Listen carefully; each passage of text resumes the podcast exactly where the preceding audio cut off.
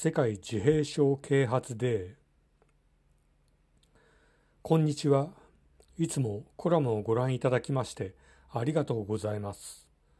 SCP ジャパンの野口です。4月2日は世界自閉症啓発デーです。この日は青をシンボルカラーとして自閉症について理解する日とされています。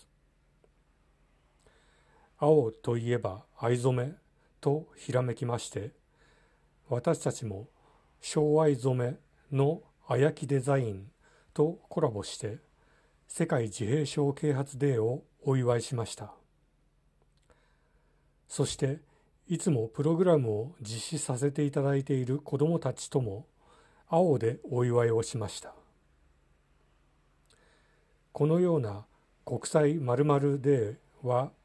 その〇〇について理解を深める日として定められています恥ずかしながら私もよくわからないことがたくさんあり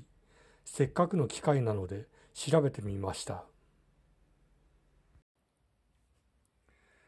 世界自閉症啓発デーは2008年1月28日の国連総会によって定められた日です。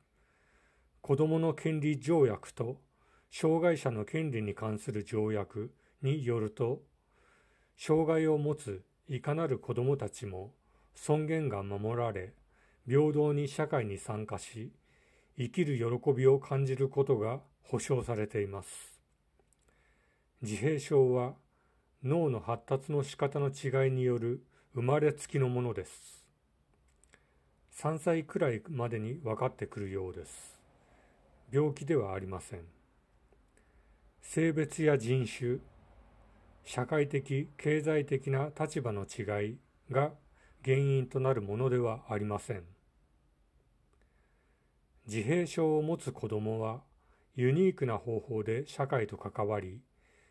一般的な方法と異なる方法で学び、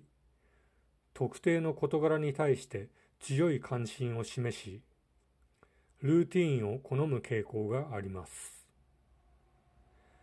また、一般的なコミュニケーション方法は、人より努力を必要とし、感覚情報の処理は特徴的であると言われています。セサミストリートに出てくるジュリアは自閉症の特徴を持つキャラクターとして描かれています。NHK バリバラとセサミストリートで吹き替え版として紹介されています。セサミストリートのような子供向けの番組内で当たり前に触れる機会が幼い頃からあると自閉症に対して偏見や誤解が生じることも少なくなるのかもしれないなと見入ってしまいました自閉症は女性より男性の方が2から4倍なりやすいと記載されている情報も見られますがそれは社会のジェンダー規範によるものです女性らしさのジェンダー規範の方が自閉症の症状が隠れやすく自閉症との診断がされにくいことが理由とも言われています。ジュリアのキャラクターが女の子の設定なのも自閉症は男の子の方が多いというバイアスを取り除くためなのかなと考えてしまいました。世界自閉症啓発デーをきっかけに私自身がこの動画に出会えたことが嬉しいです。日本では世界自閉症啓発デー実行委員会や